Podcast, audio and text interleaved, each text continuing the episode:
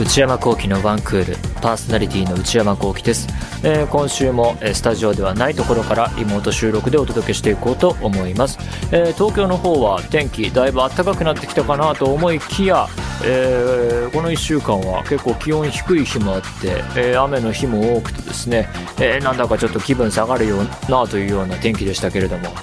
えー、私の方はと言いますとこの1週間結構普通に仕事してたというかね。だいぶ疲れましたね、えー、まあでもやっぱりいろいろ各会社さんスタジオの方々が、え、本当に工夫してくれていてまあもちろん少人数だったり、えー、一人での収録が基本でアニメのアフレコやったり、えー、ゲームの収録したりっていう感じだったんですけれどもなんかそうやってえー、仕事に出かけていくと街にも結構人が増えてきてるなっていうのは、えー、実感するところだったんですがだからなんだろうな。仕事をして、えー、その仕事の準備もあったりするのでなんでこの先週はあの動物の森集まれ動物の森が存在しない世界からね、えー、お届けしていたわけですけれども何ていうかね全然動物の森もやれてないのでねさしてその話題もなくてですね。うんだから仕事帰ってきてご飯食べてでじゃあちょっと食休みも兼ねて、えー、ゲームやるかって言って動物の森、えー、開いて始めるとあのたぬき商店っていうのがあるんですけどたぬき商店が閉まっちゃってるんですよね。あれ営業時間決まっててねあのたぬきちのあのやってる方はねずっとやってるんですけどたぬき商店は閉まっちゃうから高額買取商品っていうあのメイクマネーの手段も全然使えなくてね。うん結構暇じゃないとできないゲームですねあれは。あまあでもそんなこと言いつつもあのまだまだ暇なんだなって思うのがえ動物の森に関してはえー、プレイヤーとしての自宅、えー、はもうこれ以上できない広さまで行ったしあと一つのクリアっていうかね島クリエイターっていうところまで行ったので島クリエイターっていう、えー、段階まで行くと、え、プレイヤーたちが住んでいる島、えー、もう自体をその自由自在に地形を変えることができるのでよくあの SNS とかでね、えー、プレイしてる人が披露してるのを見たことある人もいるかもしれませんがああいう風にこうあこんな、えー、島にできるんだっていう風な遊び方が、えー、できるようになってくるのがこのゲームの第2の魅力だと思うんですけどだから第1段階はね最後まで行ったっていうところでねでもこの第2段階の島クリエイターの遊びがねまたまた時間かかるっていうか、えー、ちゃんと計画練ってやらないと難しくて気楽にはできない段階まで来てしまってですね。まあそんな状況なんですけどね。うんだからまあその仕事していく中では業界の方は今までのやり方とは違うやり方でねいろいろ模索しながら再スタートを切ったっていう感じなんですけどね。まあだから今後それがどうなっていくのかよく分かりませんけれども、うん。まあ、とりあえずやれることをやろうっていう感じなんですかね。なんでこの、えー、内山聖輝のワンクールっていう番組もまたあのいつまでこうリモート収録手探りではありましたけれどもいろいろ工夫しつつ、えー、スタッフの方々に協力していただきながらのリモート収録もね、まあ、いつまでこの形でやろうかなっていうのも考えながら、えー、ちょっと生活してましたけれどもそんなこんなで今週もやっていこうと思います。それでは内山昂輝のワンクールスタートです。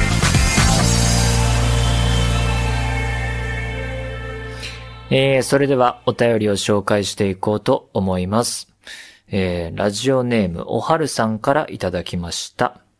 えー、内山さんこんばんは。毎週楽しく聞かせていただいています。こんなご時世の中、変わらず放送してくださっているスタッフさん、内山さん、毎週本当にありがとうございます。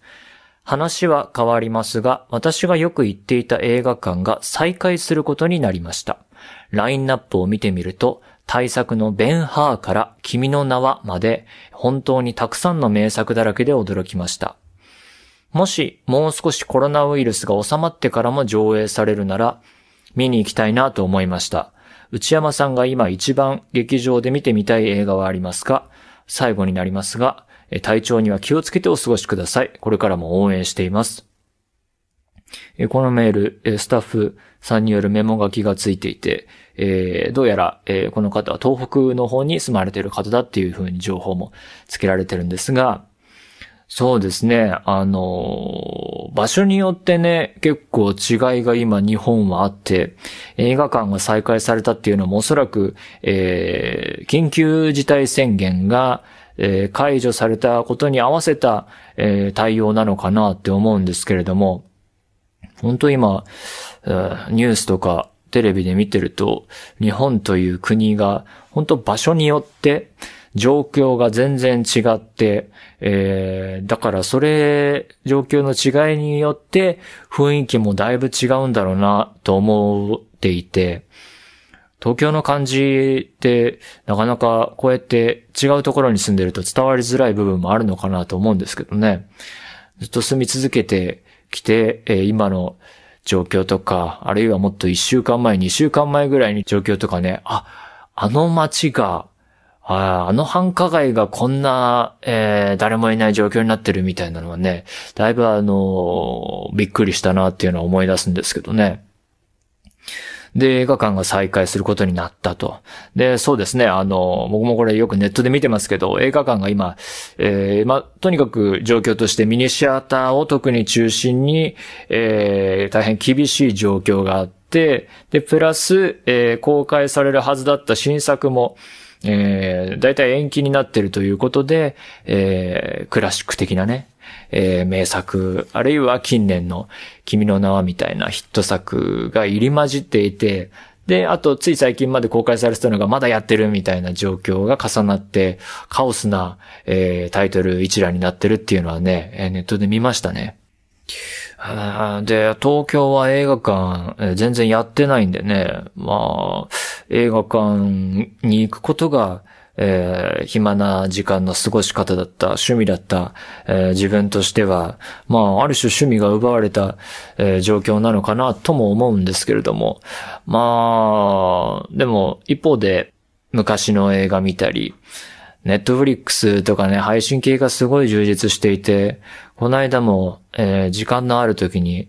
あ、ジョン・ヒューズ、えー、ブレックファストクラブっていうのが有名なんですけれども、ジョン・ヒューズっていう監督、えー、学生映画、学生青春映画、えー、の、まあ本当に元祖だったり、まあ本当参照、ネタ元の、えー、定番中の定番、ジョン・ヒューズ、ブレックファストクラブ以外全然見たことないなと思って、ネットフリックスにあったので素敵な片思いっていう映画を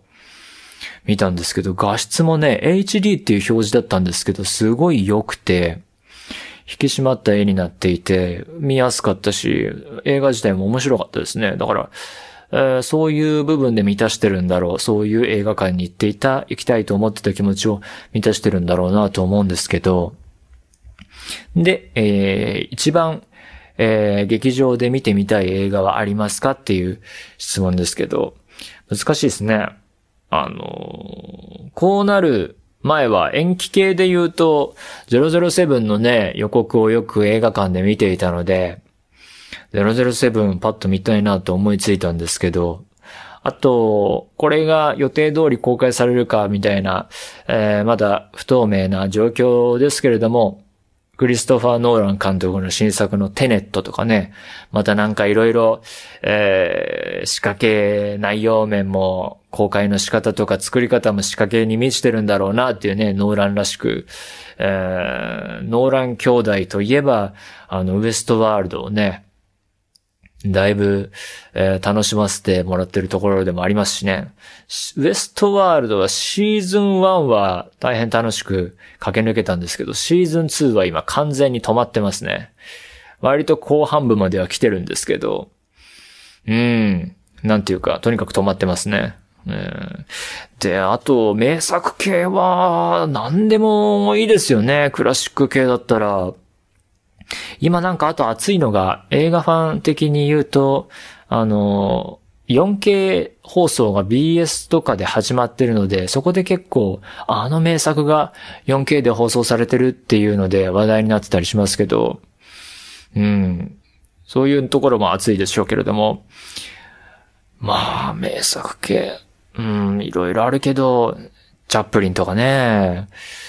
映画館で見たこと多分なかったと思うので、大画面で見たいなとは思いますよね。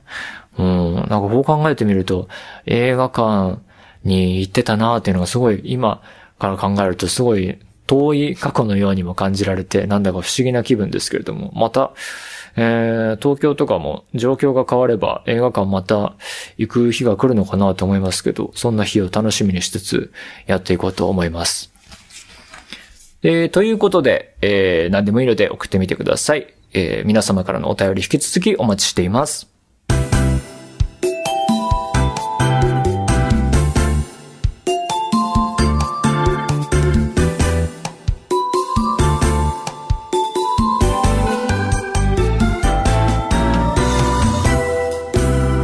内山幸喜のワンクール。内山さん、これ、買いです。えー、このコーナーは買い物不詳な私内山幸喜の財布をこじ開けられるような、えー、買いな商品をリスナーの皆様にお勧めしていただくコーナーでございますだいぶこのコーナーも久しぶりになりますね、えー、ちなみに最近内山幸喜が買ったのは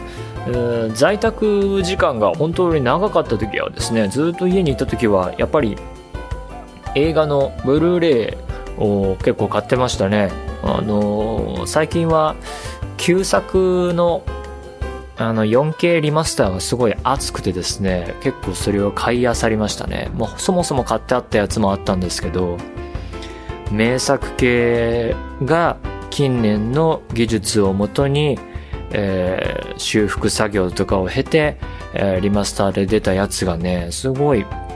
あの、良くて、古い映画だからそんなことをやる意味あるのって思う人もいるかもしれませんが、フィルムって、えー、もちろんそのいろんなフィルムの種類あるので、ものによると思うんですが、その情報量って、あの、4K 並みって言われていることがあって、だからそういう 4K リマスターとかデジタルの、えー、力も活用したリマスタリングをすることで、音とか絵がすごい、あの、蘇るって言えばいいんですかね。まあ、とても見やすく綺麗になってですね。だから、名画座、古い映画とかを名画座で見たけど、なんか、傷とかがいっぱい入ってて見にくかったなとか、あんまりいい印象を持ってない人もね、そういうブルーレイとかで新しく、最近ここ数年とかの間に出たやつをね、買ってみるとね、あ見違え、同じ映画見ても見違えることがね、結構あると思うので、買いですね、ほんと文字通りだと思いますね。なんでそういうのを結構買ってて、ルイス・ブニュエルのあの、フランス時代っていうブルーレイボックスとか、これは大体もう見ちゃいましたね、あの時に。えー、前も話したかもしれませんが、ブレッソンのブルーレイとかね、オズの、えー、修復されたやつブルーレイで買い直したり、DVD で持ってるけど、ブルーレイでまた買うっていうね、これがまあ、悲しき宿命、サガですよね、本当に。これでまた、あの、次、プレステ5とかにも搭載されると言われる、ブルーレイの次のやつ、4K ブルーレイとかウルトラブルーレイとか言われてますけど、あれで各ソフト出たらまたみんな買い替えるっていうね。もうメディアの変更に、あの、本当左右されるんですよね。こういう人たちの消費行動ってね。僕もあんまりたくさん買う方じゃないですけど、家に物増やしたくないんで。でもなんかこれぞっていうのは、やっぱり買っちゃいますね。こういう時期っていうのもあって。あと、フィジカル系もさることながら、iTunes の、僕 Apple TV 4K をテレビにつないでるので、iTunes の映画をレンタルとか買ったりするんですけど、データで。それもまた旧作の 4K バージョンがリリースされてるのが結構あって、しかも物によっては1500円で、あの、データ買って見れるので、これもすごいいいのが揃っててね。これもまた買いですね。え、そんなあたりですかね。ちょっと映画系に偏っちゃいましたけど、最近僕が買ったのはそんなあたりです。ということで、えー、リスナーの皆様のお便り読んでいこうと思います。えー、埼玉県、ラジオネーム、けいこさんからいただきました。今回は、ステイホームにおすすめの商品を紹介したいと思います。毎日、テレビやゲーム、パソコンや読書などで目がお疲れではありませんか？そんな時におすすめなのが、4D 温熱アイマッサージャーです。マッサージをしながら Bluetooth で音楽を聴くこともできます。ぜひご一行ください。ということで、ホームページのアドレスもつけてくださってますね。あの、ホームページ等々チェックしたんですけれども、なんか、軽い VR みたいな機械、目の部分だけ覆うような VR の機械をつけて、だからパッと見こうロボコップみたいなね、ヘルメットまではいかないですけど、ロボコップみたいな見た目の画像が出てきましたね。えー、アイマスクの分厚く、そしていろいろ多種多様な機能がついているバージョンって感じですかね。うん目は疲れているに違いないと思うんですよね。それこそ映画見たりとか、動物の森やったりとか、テレビも見るし、絶えず何か目で情報を得ているから、お風呂入ってる時だって iPad 眺めてたりするんで、本も読むしね。でもなんか、その、目を、えー、リラックスさせる何かを投入して、やるほどのものがそこにあるのかっていうのはね、よくわかんないですね。うん。なんか、目の疲れっていうのは理解できるけど、うん、じゃあ目つぶっておけばいいんじゃないのって思っちゃうので、うん、今のところいらないですね。でもなんかこういうのが好きな人にとってはいい商品なのかもしれないですね。あの目覆われてると、えー、退屈だな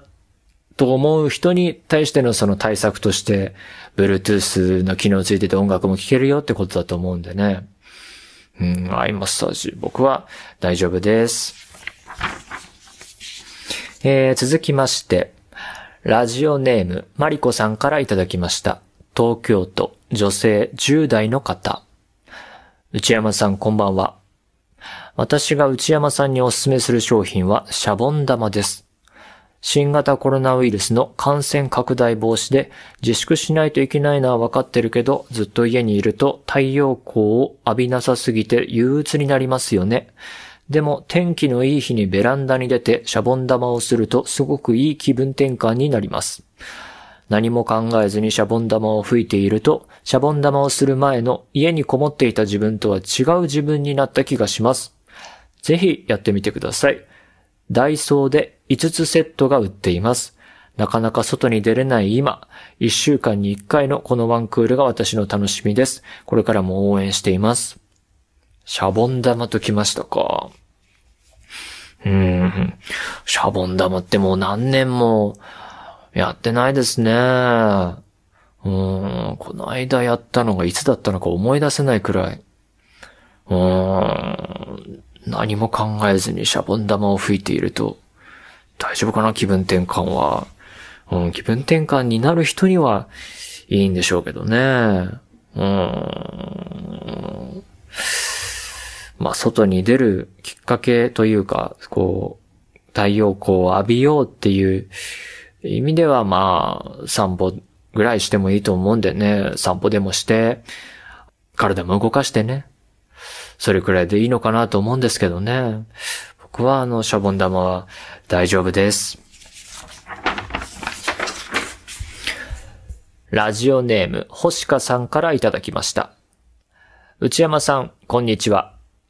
内山さんは普段から歯のケアをしっかりされている印象があります。現在はどんな歯ブラシを使っていますか？この度お勧めしたい商品は、スマートトラッキング電動歯ブラシです。単なる電動式ではありません。スマホと連動できるため、自分の口内、すべての歯がスマホに表示され、上下各ブロックの磨き具合や磨き残しを数値で表示してくれます。内山さんがお好きな合理的かつ先進的な商品だと思いますが、いかがでしょうか？これももうアドレスといてくださってますね。うー、歯はね、歯医者、結構最近通ってて、まず詰め物が割れたり取れたりしたことが原因で、まず一箇所そういうところがあって、食べ物が当たると痛いから、まあしょうがないから、あの、検査の時期でもあったのでしょうがないから行こうって言うんで行って、で、それは一回で直してもらったんですけど、なんかそれやってもらってまだ痛むなっていうので、また次の週行って、そんで、部分的にレントゲンも取ってもらって見てもらったら、その隣が、隣もまた、あの、詰め物が割れてるっていう風に言われて、で、また、えー、形整えて、えー、型取って、えー、その次の週できたのはめてっていうのやったりしてね、なんか何週間にわたって言ってますね。で、また、そういう詰め物とかが、え、割れたり、ダメージを受ける原因が、え、おそらくは噛む力が強かったり、えー、歯磨きの力が強かったり、あと歯ぎしりがあるんじゃないかっていうことで、じゃあこのマウスピース作ろうかっていうんでまた歯医者行かなきゃいけなくて、歯医者って前も言ったかもしれないけど、保険のシステム上しょうがないっていう風なのも読んだことあるんですけど、一回基本的に30分の治療が基本的に、えー、な仕組みで、だから、時には、もっとなんか、今週分と来週分、一気にできそうなのに、今日はこれで終わりかっていう時もあって、あそれはもどかしい時はありますね。一気にやってくれよって思う時はすごいあるんですけどね。まあ、それはそれとして。歯ブラシね。歯ブラシは、あの、その今言ってる歯医者で勧められた、えー、商品を使ってますね。えー、で、手磨きですね。電動じゃなくて。で、プラスフロスやったり、歯間ブラシやったりって感じですね。あの、歯と歯の間のケアっていうのがすごい重要らしいですね。日本人はそんなに普及してないけれども、とても重要だとよく言われますね。で、この商品なんですけど、えー、情報は調べてみましたが、うん、なんか良さそうだなと思ったんですけど、うん、で、電動でね、便利そうだし、磨き残しも、うん、なくせるならいいのかなと思うんですが、こういう新しい商品に関しては、あの、大体の評価が定まってから、あの、自分で使いたいと思ってるので、うん、だから僕の中では、あの、目の視力を良くする手術と同じ分野ですね。もう何年かして、あ、もうこれなんだってなった時に、そうするとそれがいいっていうのと、その時には今よりも改良されたバージョン2.0だか3.0だかができてるはずなので、それを使いたい、いいとこ取りをしたいっていう気持ちがあるので、このスマートトラッキング電動歯ブラシに関しては僕にとっては時期尚早だなと思うので、えー、買わないでおこうと思います。ということで、久々にやってみましたが、どうでしたでしょうか？引き続き、買い物武将の私、内山幸喜の財布をこじ開けられるような買いな商品を教えてください。以上、内山さんこれ買いですでした。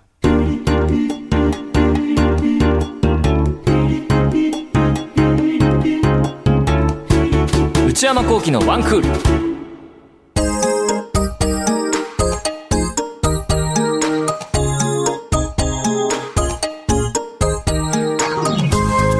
内山幸喜のワンクール、そろそろお別れのお時間です。えー、今週もリモート収録でお届けしてきましたが、いかがでしたでしょうか？あのー、今はね、自分で波形見ながら喋ってるんでね、これ大変なかなか得難い体験といえば得難い感じなんですけど、それと同時に、あの、通常のスタジオでの仕事も始まっていてですね、その違和感ね、あの、こん、説明するの難しいので詳しく省きますけど、よく、よくぞ声を取ってくれてるなという思いを改めて強くしてセリフを言ってますね、今本当こうやってリモートでラジオを撮った経験を経るとね。うん、すごいや。は